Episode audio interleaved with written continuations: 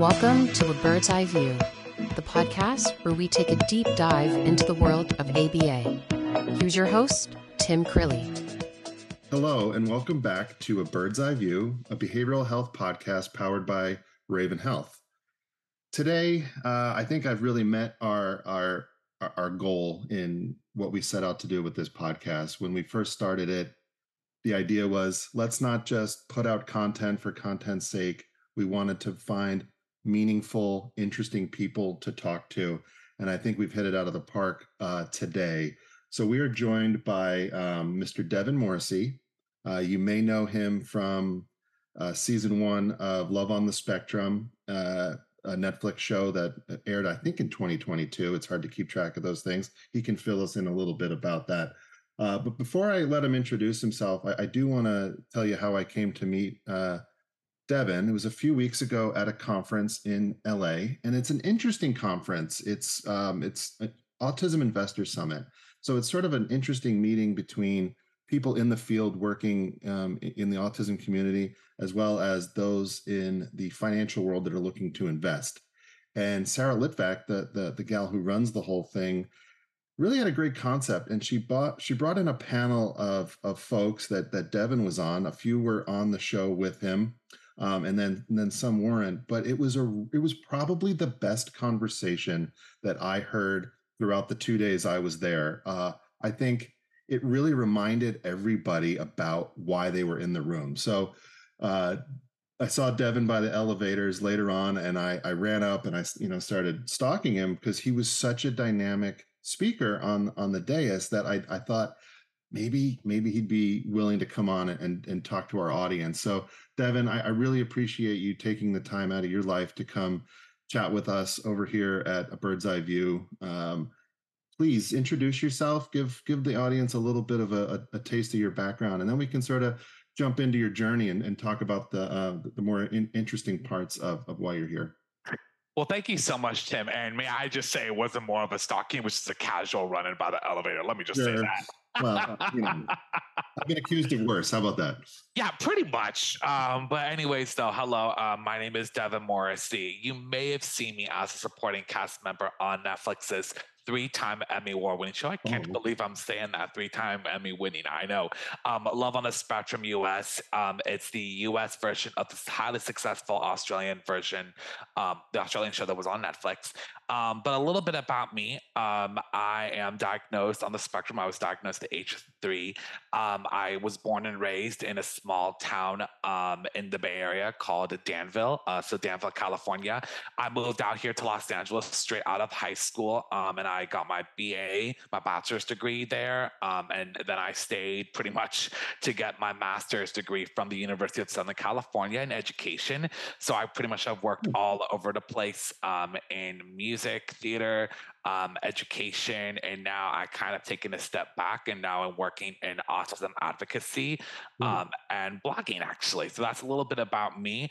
That's great. I, you know, um, Danville, I know it. I know it pretty well. Um, yes, little little suburbia outside of the Bay Area. Oh yeah, a little suburbia. We call it. I like to call it the bubble for so many reasons because nothing ever leaves except I did for some reason. yeah, uh, actually, one of, one of, my old bosses, uh, Michelle Brennan Cook, she lives in Danville still, so she's she's never getting out.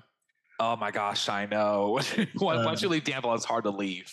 Uh, so okay so let's let, let's start there. Um, you know you mentioned you were on the show um, and we're going to get to that. Um, but yes. let's let's go back to that that point in time with your diagnosis. Obviously you were three years old. I doubt you remember the process but do you remember some of those those those early things in terms of the, the therapy that you may have been receiving and sort of that relationship with with that you know sort of new part of, of your life? Do you have memories of, of that process I do. I do. I was officially diagnosed at the age of three, and the earliest memory that I honestly have, I remember being in at home therapies for literally every single day from Saturday to Sunday. Because um, at the time, they didn't, in the 90s, they didn't have providers. They didn't have you know providers like Raven Health now, like they do, like mm-hmm. they actually send ABA therapists to work with you. It was more, it was at home. You would hire someone from somewhere to work, and from what I remember, it was every therapy that you could honestly think of. So ABA therapy, occupational therapy, speech therapy, you name it. Um, because at the time in the 90s when you got an autism diagnosis it was pretty much like a death sentence. Yeah. and at the time i remember so vividly looking back at it now the doctors had basically just said look you know your son is highly intelligent but he's you're going to have a lot of hardships in life. Like he's not going to graduate from school.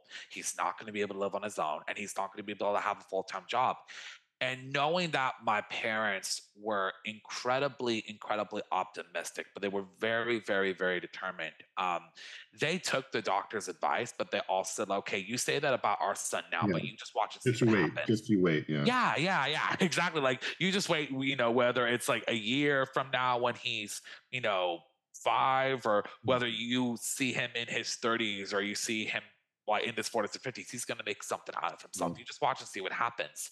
Um, but I vividly remember there were so many different therapists that came through my house, and you know, it was literally learning everything, like learning how to identify people, like learning how to, you know, even ask simple questions and how to have that conversation. And it was a lot growing up. I'm not gonna lie. Like at first, you know, as as a four or five year old, like you really don't, you know, get the sense of that. But my parents really wanted me to have a normal childhood like everyone else. And so I literally was not only in therapies from the time that I was first diagnosed, but in special day preschool, and then I would go to regular preschool mm-hmm. for the first time. I don't think I don't think that there's ever not been a time when I did not remember being in that environment yeah. where you had people cons- consistently just making sure that you were rising up to the par. Because my parents, they just wanted, they just wanted what was best for me. And so, you know, looking back at it now, it's kind of amazing, and it's just sort of a shock to see, you know, where I started to where I am now. Sure. Sure. So do you do you ever talk to your mom and dad about that time, like sort of obviously they had the attitude and they they were proven right so they can yes. they can the ultimate. I told you so. But um from a sort of how that impacted them do you, oh do you guys ever talk about that? Like that yeah absolutely well my parents um, i like to say there was actually a point in the pandemic when we were all shut down um, and i evacuated downtown Los Angeles, where I'm currently at, because LA was one of the epicenters of the pandemic, as everyone knows. And I migrated back to Danville for a while. There was a point where we were cleaning out my parents' garage, and I found this old red binder that had four. It literally was like this big oh, of all ABA reports from the time that I was four years old for like four months. It was That's consecutive amazing. reports, and I literally went through it, literally paper by paper, therapy by therapy, and I was just blown away by what I saw. It was literally like detailing everything that I did. It was detailing every therapist that I worked with, every day that I did these therapies. It was just like, wow. wow. You know, and my parents, they are never shy of telling me of just how much I actually worked hard to get to where I am now. And, you know, at the time, you know, again, you know, autism was really seen as a positive thing to where society actually sees it as a good thing now. Yeah.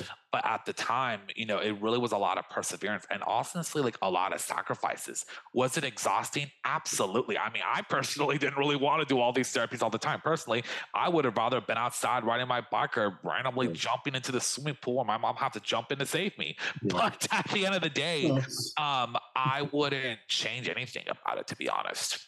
Yeah, that's that's great. You know, uh, mm-hmm. just the I you know I I have lived in the ABA world for a long time, so the, yes. the, the binder the binder thing is is definitely something that I I had not you know as a as a provider going in. So it's crazy that your parents still have that binder. I know, and especially in this digital age where everything is done on the computers, yeah. the fact that people are like, "Wait a minute, you actually did this back in the '90s? You had the papers and the binders." Yeah. I'm like, "Heck yeah, we didn't have that technological advances that you guys do now. Come on." well, okay, so just so you know, Raven, that's what we are. We are a digital data book, so we would be that, oh. that binder on a on a platform. But you'd be surprised how many ABA providers are still out there with paper and pencil. So it, it still yep. exists. Uh, but you know, yep. we're trying to we're trying to let them know that they need to take a look at Raven and, and get on that that digital uh, tidal wave here. So how the times have changed. Yeah, they have. But sometimes people don't like to change. oh, I know. So obviously you had you know you had therapy, you had you know school school related therapies. What was elementary school like for you? Did you enjoy it? Did, did uh, you know friendships and, and things like that? Oh my gosh, talk a little bit about that. That's like going way back into the playground. My God. Um, what we do so here? Let me see. I feel like okay. So honestly, at first, elementary school was actually not that bad. Everything was just kind of like it was. I went to the same elementary school from kindergarten to fifth grade. And I mean, it was literally right down the street from my house. So you can imagine it, it was a really easy commute to get there. Um, but at the time, you know, it was around that time that I really began to struggle with certain things, um, particularly with my identity. And I remember being around um, third, fourth grade, you know, kindergarten, second, and first. And I was kind of like, you know, whatever, you know, yeah. you know, I'm, I'm, here, you know, with friends and you know, playing on the playground, doing all this fun stuff. Yeah, yeah. When they're everyone's um, sort of playing, they're all everyone's doing their own thing anyway. They're yeah. just doing it by the like next to each other. Not a care given in the world, yeah, pretty much when you're at that age. Yeah. But around third and fourth grade, like I had already noticed that I was doing so many, you know, that I was going into different, you know, therapy certain times. Like sometimes, yeah, I'd be pulled out of, let's say, like when we're doing writing or when we're doing math, you know, I'd be pulled out, you know, to go to therapies, you know, like like literally in the same campus. But it really kind of just started to confuse me a little bit. And I was like, wait a minute, am I actually normal? Like, am I mm. actually regular like every other you know kid here and it really was a very confusing time and it wasn't until you know i actually started to get pulled out of lunch recess and i started to get pulled out of these extracurricular activities and even not having to be able to time to play with my friends i was like wait a minute what exactly is going on here why am i having to miss all these opportunities to go to some speech, you know, swallowing therapy. It had mm-hmm. absolutely no sense. And at the time, I was really starting to question my parents. I'm like, okay, why am I missing this? And they didn't tell me at that time because I knew that they wanted me to have a normal childhood like everyone else. But it really was certain things were not starting to click. Mm-hmm. And when they don't click, you really start to question that. And so it was really around that time, even just having an eight in the class, and I was mostly, you know, being helped by that eight. And I'm like, wait a minute, yeah. Why is there not another aide? Like, like doesn't every single child need 20, 30 aides in here? Like, yeah. I was so caught off guard by it. And it was, it, it literally put a whole lot of questions into my head. Like, am I really normal?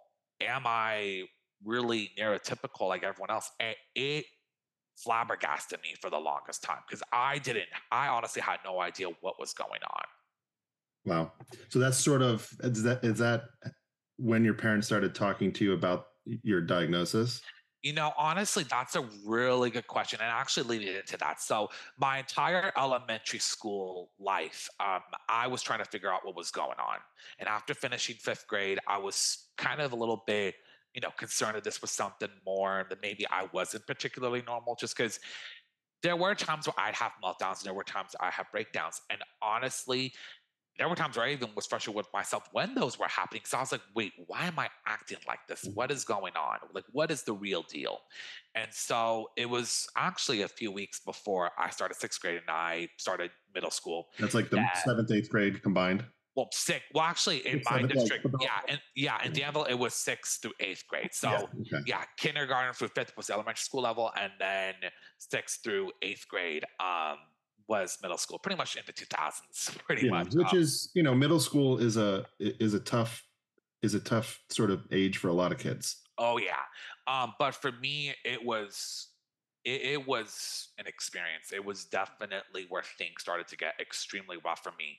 Um, but I think but before we get into that, obviously, my parents had told me that, hey, you know, we know you've been wondering about what's going on, you know, all those therapies and all the things that you've done that's because you have this thing called autism. And I'm like, wait, what?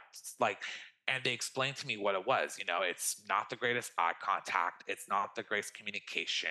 You know, and sometimes certain genius qualities just come out. Like, you know, you may not be able to understand verbal cues or social interactions. It might be overwhelming sometimes.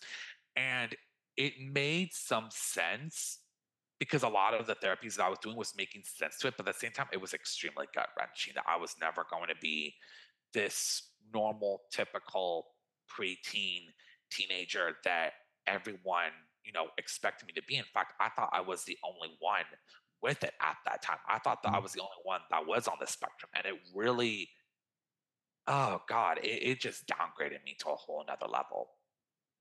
Wow. Okay. Uh, you know, I, I think your story is probably common with a lot of people, you know, that have gone through that experience. Yeah. And, you know, as parents, it's a tough, it's a tough thing. You know, when do you when do you bring it up? Do you bring it up?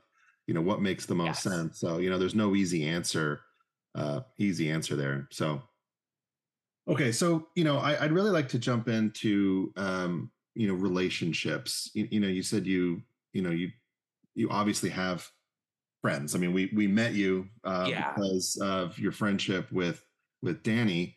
Yes. Um, so what the heck? What? How did you guys meet? And you know what? What? What is the? You know wh- where does that? Where did that friendship start? Okay, so that's actually a great question. So Dani and I actually met um, right, I think about 10 years ago now. It's oh, amazing. Oh, wow. So I we both met through a very good friend of ours, um, Joey Travolta, who is actually John Travolta's older brother. That is mm-hmm. the thing. And I like to say that Joey is truly the MVP of the autism community. I'm just gonna say that right now. Um, okay. He runs this incredible film workshop for autistic young adults um, and teenagers called Inclusion Films. And at the time when I was a teenager, I went to those camps as a child and really gained so much from that experience.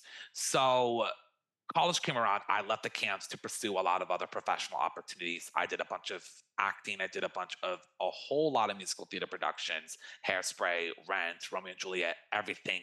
I had the chance to perform in college um, in LA. And I'll never forget, I got a call from him asking me if I wanted to come back to work as an intern and as a volunteer because I've had great successes from the camps and now I'm living on my own in LA. And I said, absolutely. So I went back to the Bay Area to work. And at the time, Dani was actually the animation instructor who was going around with Joey to various parts of the United States to work. And I'll be honest, immediately we just clicked. That's you know, cool. there was something that was really kind of fun about Dani. Like she was super into animation, and the work that she's done at that young age, I honestly thought was unbelievable. Mm-hmm. You know, and she had just graduated high school as well, and she was just beginning to start her life as well. And that's sort of kind of where our friendship really started with. And over the years, we've kept in touch.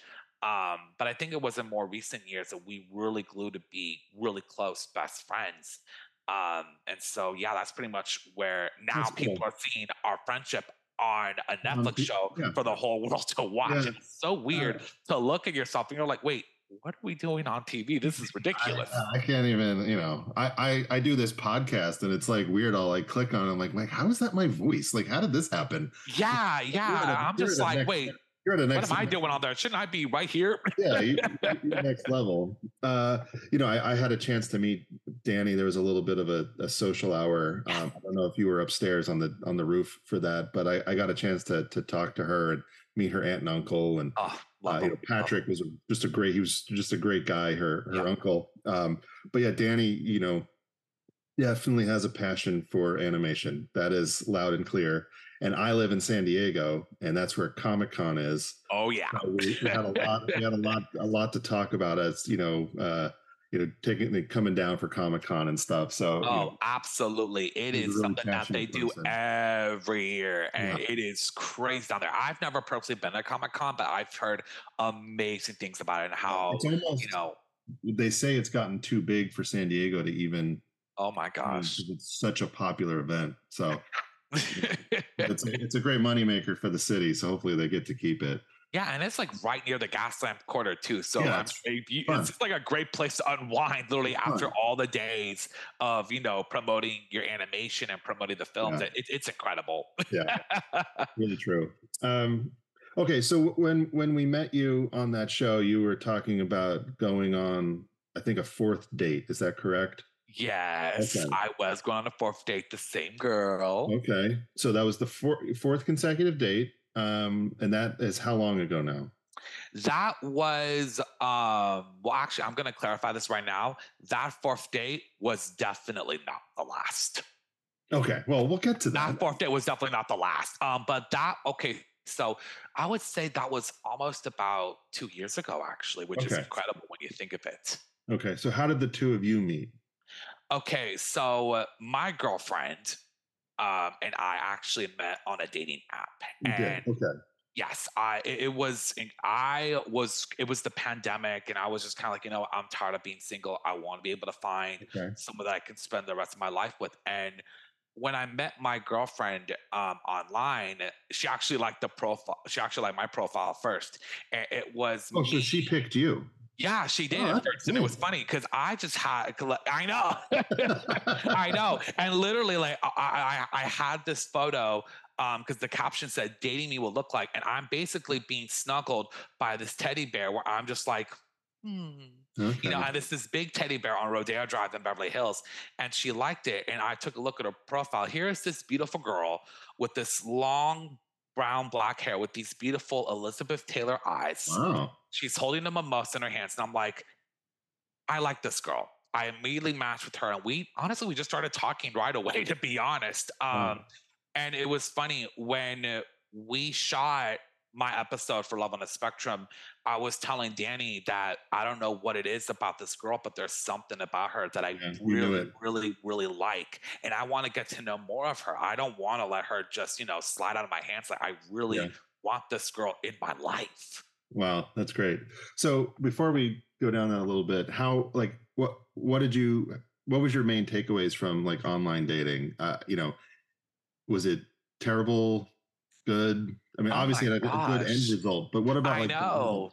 You know, I think honestly, for every person, it's a different experience. I know that for me, I've had some good experiences. Like I got to meet some people, but you know, honestly, it just went to the whole route of they didn't meet certain criteria. Like if they didn't want kids, because Sure. that's a big deal breaker for me. I personally would love to be a father one day, like Mhm. my, you know, like my father was to me. Yeah, You know, or you know, people would say like, "Hey, you're a nice guy, but you're more of a friend." sure. And you know, I've always been told on my child like, "Oh, you're just a friend," and that. Yeah. Yeah, I'm just kind of like, you know, I mean, I don't mind being the friend, but why can't I, you know, be Yeah. you know, the nice, attractive guy for once? Because I felt like the ugly duckling growing up. Yeah. You know, and with my girlfriend, I definitely feel like I am like the hot, Okay. attractive guy because she's my hot, attractive girl at the end of the day. So, Oh, okay. Uh, so you guys have been together two years. Is that yes, about right? That's great. the two Um, best years and many more to okay. come. I Okay. guarantee you. Okay. Oh well, if you want to break any news here, you can, but I'll I'll let you guys uh, have that have that to yourselves about any future plans. But uh, that that's really great.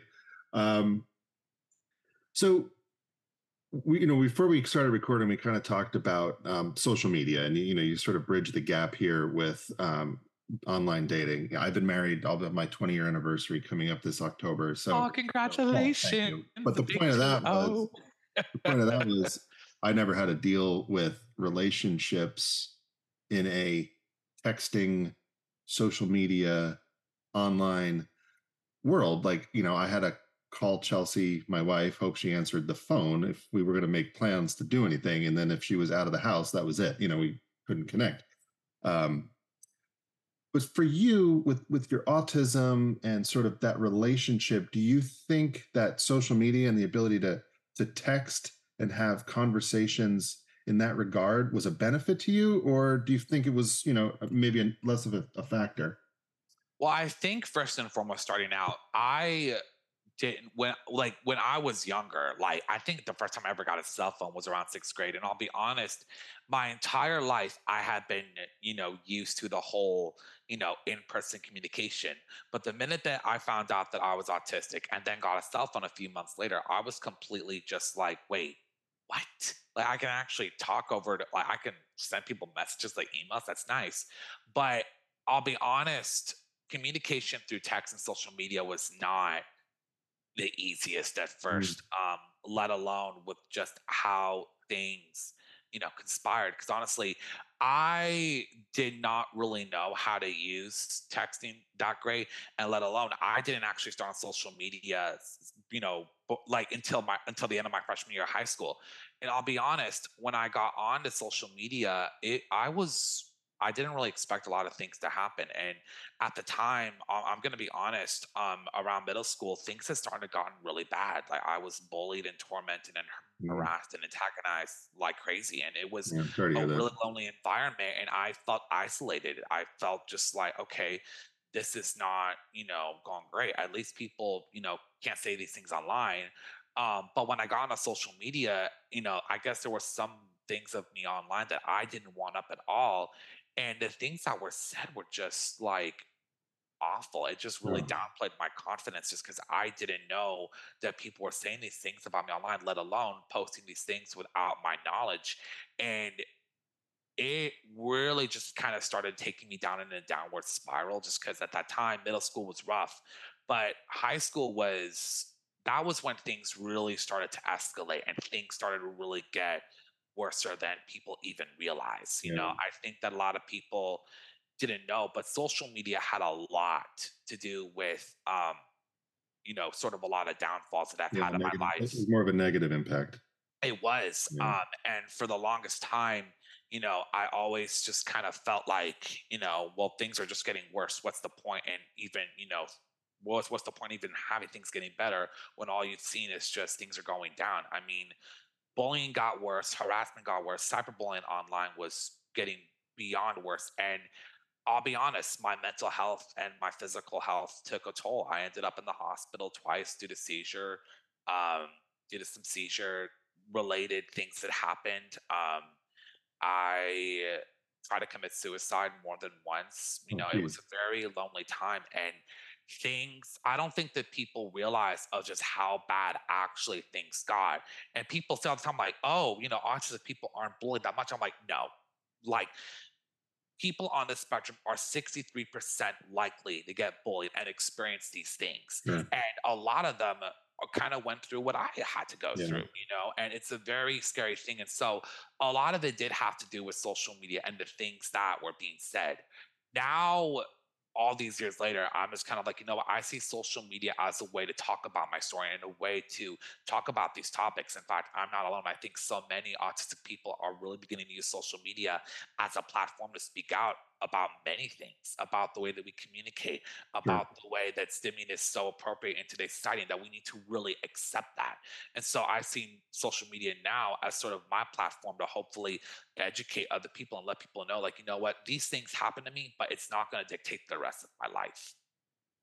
Well, that's a great, you know, sort of takeaway um, message. But uh, you know, I'm I'm so sorry to hear that something like that. You know, the way that that people use it as like a a secret way to bully. You know, it's yeah. The safety of behind the keyboard is just a really dangerous dangerous thing. And, and, I'm sorry that that's you know. Yeah, and at the time, you know, social media was still coming around, and autism wasn't really taken accepting like this whole, you know, like you know, let's be, you know, appropriate with the words that we use.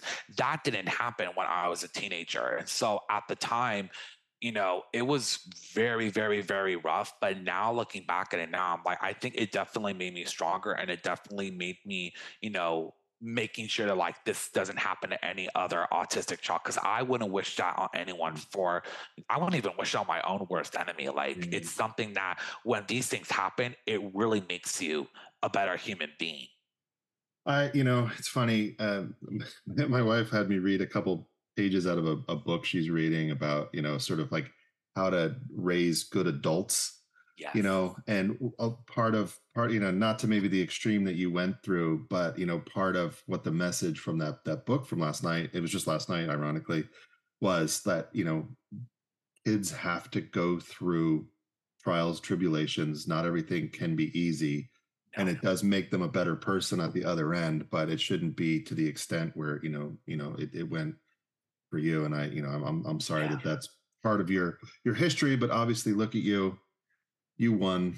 You know, Thank you're you. on TV. They're not. I wouldn't. I wouldn't go in that direction. Okay, how many of those? I'm in a very. A... I'm in a very happy. I'm in probably one of the happiest places of my life right now, compared to where I was. Let's say maybe 10, 15, 10, 15, 16 years ago. I mean, I think that if I were to look to the future and see where I am now, I think he'd be very happy with how his life actually turned out. Yeah, that's a that's a great way to think about it.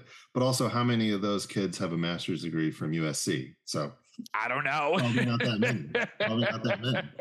Uh, so okay, well let's let's talk a little bit about your you know sort of your work life and your career. You know what is what is your passion? What are you doing? What do you what's the dream scenario for you? And you know from a a a, work environment, what do you love and what do you find challenging? I know that's a lot to chew there, but Yes, absolutely. Well, right now, um, I have been working in um, employee engagement and I've also been working in customer success. That's been very helpful for me.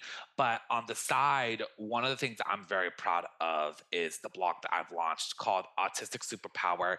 And really, it came from um, journaling for so many years. Um, and finally, about maybe five, six years ago, I'm like, I really want to make this more public and I really want to open up more and really share my life experiences growing up on the spectrum. And so I started Autistic Superpower. Um, we have it's on Tumblr, but I've also opened up a few pages on Instagram and on Facebook just to kind of get more of the word out. And really, on this blog, I talk about everything autism related. Yeah. I literally talk about everything, my entire life experience from my earliest memories to where I am now. Um, part of it, one thing, for instance, was really learning how to communicate through music. Um, I, pretty much any music that I remember, because I grew up in a very musical household uh, where there was nothing but music around to help me communicate. Every Disney film from that time um, really helped me to communicate. It was like part of your world and oh the 90s i mean that's yeah like one oh a year. God I mean, yeah, yeah no that music helped me to communicate more than i think i ever know. Uh, but also a little bit of the music that I, that my parents grew up with. So a lot of Police, a lot of Sting. Sting and the Police were beloved in my house, as well as Bruce Springsteen. Okay, the boss. um, as, the boss. Absolutely. Um, and a little bit of Bob Dylan, a little bit of Nanci Griffith, um, for as long as I can remember. But also music that I listened to growing up, and a lot of Britney Spears, Christina Aguilera, NSYNC, the Backstreet Boys, Beyonce and her dates with Destiny's Child. I know I'm such a millennial. I can't even. well, my girlfriend loves the Backstreet Boys too, so I think okay. she found out I was a big, yeah. massive Backstreet Boys fan as well because I wanted to be the sixth Backstreet Boy. Oh, you did? Child. Okay. Yes. It was not too late. I think they're still touring, aren't they? Oh, I know. I mean, if they're ever in LA, hey, hit me up. I love to perform with you guys. I know Shape of My Heart for every single word. I'm not kidding you. And well, mm. obviously. I want it that way as well. But there me but all the music really helped me to communicate more as a child and that was one of the things i really wanted to empathize was my first really ways of communicating was through music and so even up to now um, I'm talking about that. I'm talking about other life experiences that I went through growing up. I wrote a really powerful letter to myself at 15 years old saying, like, hey, you're going through these things right now, but I hope that you just look at yourself in many years from now and see what a life you've built for yourself.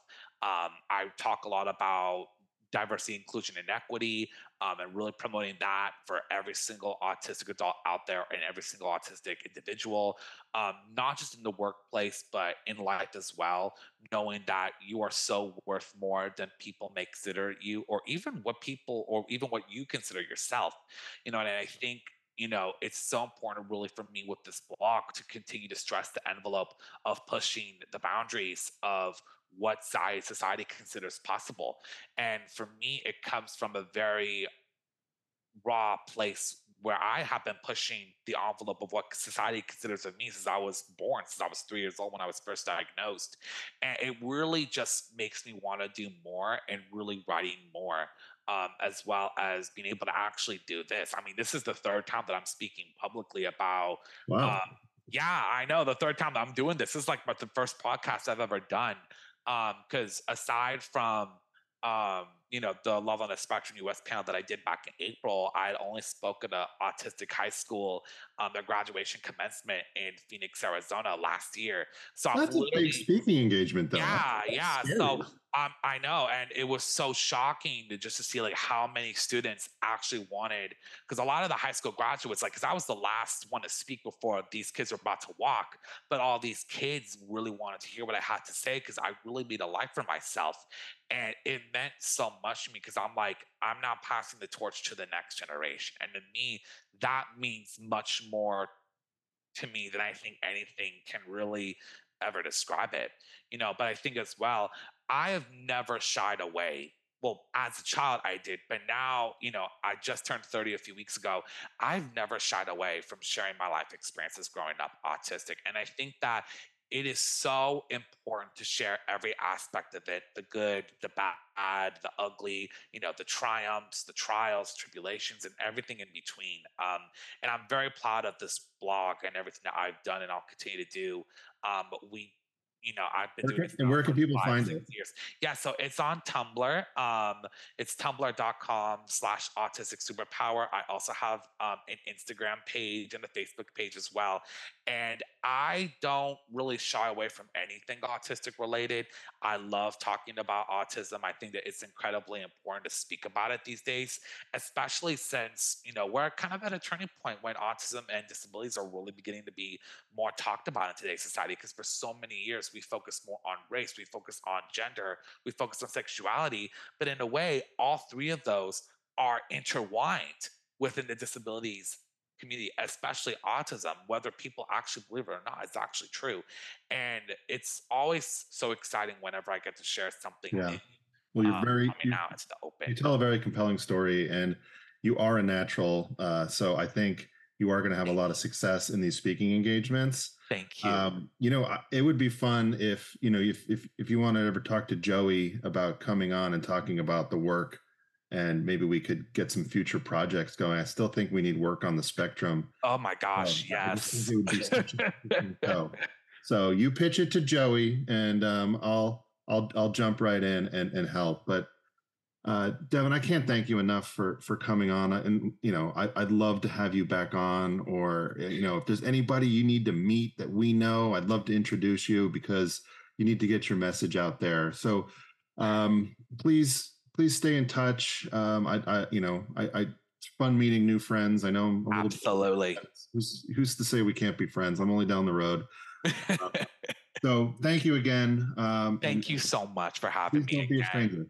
Thank you so much for having me again. And it's been so amazing just with the reception, you know, of even the circumstance that we met, because people don't even know. Like, we literally ran into each other in a lobby yeah. at a hotel in Beverly Hills. And now here we are doing oh, this because I, because honestly, I was gonna just stay for the panel that I was a part of for Love on the Spectrum, and then I was gonna dip. You're gonna, but yeah. seeing just you know the other opportunities that they had there, I really wanted to see you know what else was there, and also too just the people that actually recognized, you know, myself, Dani, Subodh, and Artie from Love on the Spectrum. It's such a shock because yeah. with that exposure, on from a from a highly successful show on Netflix that debuted almost a year ago, you really take in the heart of just the many lives that you're touching.